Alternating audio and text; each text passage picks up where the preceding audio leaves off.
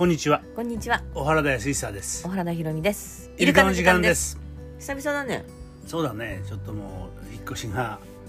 ぼちぼちと佳境に入ったからな。そうだね。朝早くでこう出かけなくちゃちょっといけない。昨日も土曜日朝からサロンだったから。そうだな。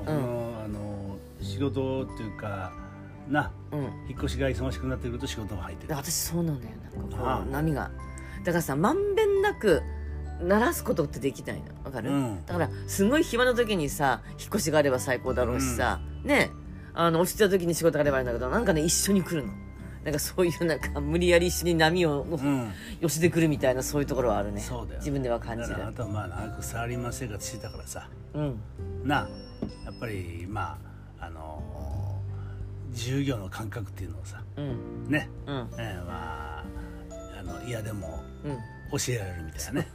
そういうもんじゃないよってね。そうだって均等じゃないよって文句言っても仕方ないんだから。そうだよ。な、サラリーマンだったらまあ文句言ってるのがまあそれはそれでいいかもしれないけどさ、な、授業ってやっぱり、もうやるしかないんだもん。そう。それはわかる。やるしかないって。そう。まあだからそういうふうなことを体験させられてるみたいなもんだ。そうだね。まあでもこれでねやらざるを得ないし。なでもなんとなくこう物がさ減っていくたびになんかすがすがしさが戻ってくるよね、あ、やっぱりこのお家いいお家だったなってしみじみ思うね。そうだよ、うちだよこれは。本当お世話になったね。なあ、本当お世話になった。まあ本当にちょっと悪いこともしちゃったな、こうやってな物ばっかり増やしてな。そうね、もっとなんかすっきり今思えばだよ、なんか物を少なくしてすっきりね生きていけばよかったのに、ついつい収納が多くて入ってって溢れて出てってみたいな、そんなことやってたよね。ここにあんたソファーを送ってたんだから。そうだよなあ、ね、もう信じられなかったね。いやわかんない、もしかしたらわかんない、これはさたらればだけどさ、ソファーを置いたらもっとスッキリだったかもしれないよ。こういうものがなかったかもしれない。いやいや無理だと思うね俺は。そう、俺はもう徹底抗戦したからね。あ、そうそう、本当に泣いて頼んだじゃん泣いて頼んだ、何それ。まあまあそんなわけでな、一つの歴史が、まあ一つこう区切りつくというふうなことだよな。そうだね。でまあ面白いことになんかねあれだね、まあ山梨我々は映るわけだけど、まあ結構いろんな反響っていうかね。おかげさまで。な、なんか一緒に行くとかさ、そうね。な、そんな声もあるしな。だからね、なんだろう、東京での暮らし。もうなんかすごくスリリングというか、刺激があって楽しいけれども、もういいよっていう人が結構いるってことだよね。まあそうだな、ちょっともう疲れてるとかなしまったそうな。それでまあちょっと田舎の生活してみようと、まあ自然に囲まれたね、ちょっと農業でもやろうかってねそんなこともあるんだろうけどな、まあ行ったら行ったでそらいろいろあると思うよ。もちろんね。そうそう、もう全てがさ、リラックスできるわけじゃないからね。それはもちろんそれはあるんだけどさ、まあ一つ変化を求めてるのは間違いないよな。そうだね。そう、まあコロナもあってさ。だからちょうどやっぱり今さ、多分そういう風な人はさ、その山梨云々とかそういうことじゃなくて、やっぱり時代の変わり目を感じてんだよね。間違いなく風の時代突入なんだから。じゃあ風の時代突入するときに自分はどうしていたいかっていうことがやっぱりムクムクとこうさ内になるものの声というかさ、来てるんだと思うんだよね。そうだよな。でその中でまあ我々動くからさ、まあ我々とこう身近にいる人たちがさ、こういう手があるのかってそんな感じかな。そう思うことかもしれない。だってもっともっと前からさ移住する人とかいっぱいいたし、テレビとかでもいっぱい放送されてたわけだけど、でもなんかちょうど今そこに引っかかっちゃったんだよね、みんなが。そうだよな。でまあそういうさ親しい人が動き出すとさ、はっと思うことあるわな。そうだね。これさ本当に面白いんだけど、前も言ったかもしれないけど、ね、宝くじとかさ普通のいろんなくじとかあるじゃない、懸賞とか、なんだかんだ応募しながらさ、当たりっこないと思ってる人って多いわけ。そんな無理だよ、絶対自分に当たるわけないよって、ね、みんなそう思ってるんだよね。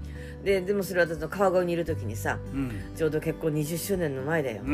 私がさパン屋さんの懸賞でハワイ旅行が当たった時に、その話をしたじゃん、ママ友に。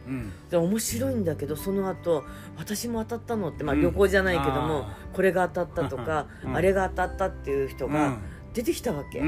でこれはやっぱ今思えばだよ、やっぱりそれは潜在意識の書き換えなんだよね。うん、当たりっこないと思っていたのに、うんうん、だって巷ではさ、だってテレビでもさ、ね、パッと芸能人が弾いて、うん、何々さんおめでとうございますとかってやってるの見てるんだけど、うん、でも自分には当たらないよねってどうしても思っちゃう、うん、でも身近にいるなんかお原田さんちのね、キコちゃんのママがハワイ旅行当てたんだってとかってわーって広まるわけじゃない、うん、なんかさ、身近な人がそういうことが起こると、うん、なんか自分にも起こるような気がする、うん、多分みんなさんそう思ったんだけどね。そうだ、それはあるわな、うん、じゃあ、うん、私も当たるんだっていうふうに書き換わるわけよ、うんうん、じゃあ風私の周りで宝くじ1万円当たったとかさ、うん、増えてきたんだよ、うん、なるほどな、うん、あれってだからいい影響をさ、お互い与え合わないとさ、もったいないよね。そうそう、だからさ、うん、やっぱりいい人と会うっていうかね、うん、うん、素敵な人と会うということは大事や。でその人の真似すればいいんだから。そう、その波動をさ、うん、ね、自分も受けてるし、そうで、それで自分が良くなったらまたその波動を他の人にお返しすればいいしさ。だからそういう面ではね、親子ってのはすごく大事でさ、うん、まあ家族っていう言ってもいいかもしれないけどな、うん、まあもちろん大きな影響を受けるからね、うん、本当に子供の頃っていうのはさ、親の影響ってすごいじゃん。そうだね。なあ、うんうん、ある意味で親は絶対だから、うん、な、うんうん、でその影響でそれはもうまさに潜在意識に刷り込まれていく、うん、ね、うん、どんどんプログラム化されていくわけだからさ、うん、そうだね、だからそう似てるでしょ。だからあんたってね、母親はあんたの母親ね、亡くなったけど、うん、物を貯める人だったじゃん。貯めるっていうかどういろんなものを持って帰ってくるっつったよ、うん、あんたと同じだっつったよ、うんうん、だからそういうのあるしね、あるよね。俺も本当親の影響はすごく受けてるとは思うし、うん、だからそっからさ、うん、影響を受けない人いないんだから、うん、もう受けてるのはもう当たり前なんだからさ、うん、そこを俺は意識すべきだと思うんだよ、うんうん、親から影響を受けてるこの自分っていうのさ、うん、だから自分が何かちょっと、ネガティブなことを思ってもそうだろうしさ、うん、ね、癖っていうものさ、うん、それ性分って自分の性分って言うけど、うん、性格だと思ってるけど、うん、これは親から作られたものであるっていう、うんうん、親はまたその親からだからな、うん、だから先祖代々その家に伝わる、うん、性格の伝統というかな、うん、あると思うんだよね、うん、だからそれを思えばさ、うん、じゃあ例えばうちの母親はもう極度の心配性だと、うん、だから俺も心配性ではあると、うんね、でもその時にさ、うん、これは母の影響だなと思って、うん、そこからいかにこう脱するか、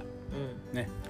それをさ考えてさ、うん、生きるとさ、うん、そこで断ち切れるわけよ。もうそれはわかる。だからさ、うん、気づかないとさ変われないわけよ。そうそう、うんうん、こういうところがあるなって思ったのはチャンスなわけでさ、うん、そうなんだよ、うんうん、で残念なことですね、気づかない人、うん、例えば似てるよね、あなたのお母さんと似てるよねって言われて、いやそんなことないっていう人は変われない、うん、そうだよね、うんうん、でもそうかもしれないなと思った人はやっぱりそれ気づきのチャンス、変化のチャンスだよね。そうだよね、だから、うん、まあ決断力がない人もいるじゃん。いるな、なんか本当これはいいって決まってんのに、うん、動こうとしない人もいるわけだけど、いる。そういうのをさ自分で気づけばさ、うん、まあ動いてみようと、うんね、そんななんつうの大きなリスクがあることは別として、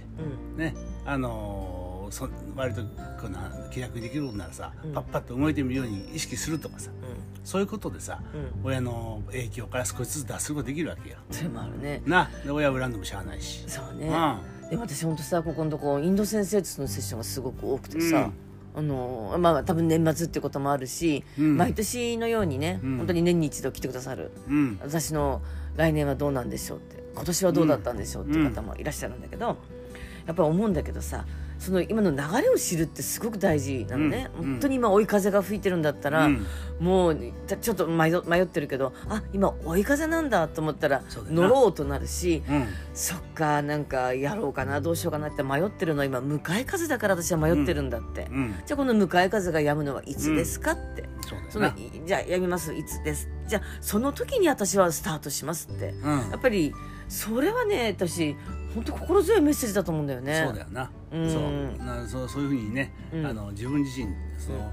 うん、親に影響を受けてる自分も自分だし、うん、な、うん、でまたそうじゃない自分もいるわけだからさ、うん、そういうところにさ意識を向けてさ、うん、ね、少しずつこう行動で変えていくと、うん、いうことが大事さ。そうだね。でもやっぱり気づいた人は変われる、だから変わるために気づくわけだからさ。そうだよね。変わる必要なかったら気づかないんだよ。そうだよね。うん。昨日と今日と明日が全部同じで。そうそうそう。でもやっぱり気づくってことはそこなんだよね、多分ね。どっちみち違うんだからな、うん、どんどんどんどん変化している。その中にさ、自分はどういう位置づけで、どういう立場で、どういうポジションで動いていくかっていうふうなことをさ、な、この時期だからなと。そうだね。な、本当に、ずっと安定した生き方なんてはもう求められない、探せないんだから。そうだね。ああ、これはもう自覚しないとな。そうだね。もう今までね、今までだと本当安定なかったんだけど。なんかそう、神話だよね、安定神話みたいな、うん、そうそうそう。でも安定ってのはもうね、ないと思った方がいいね、うん、かもしれないな、うん、まあ、そんな気がするよ。はい、どうもありがとうございました。ありがとうございました。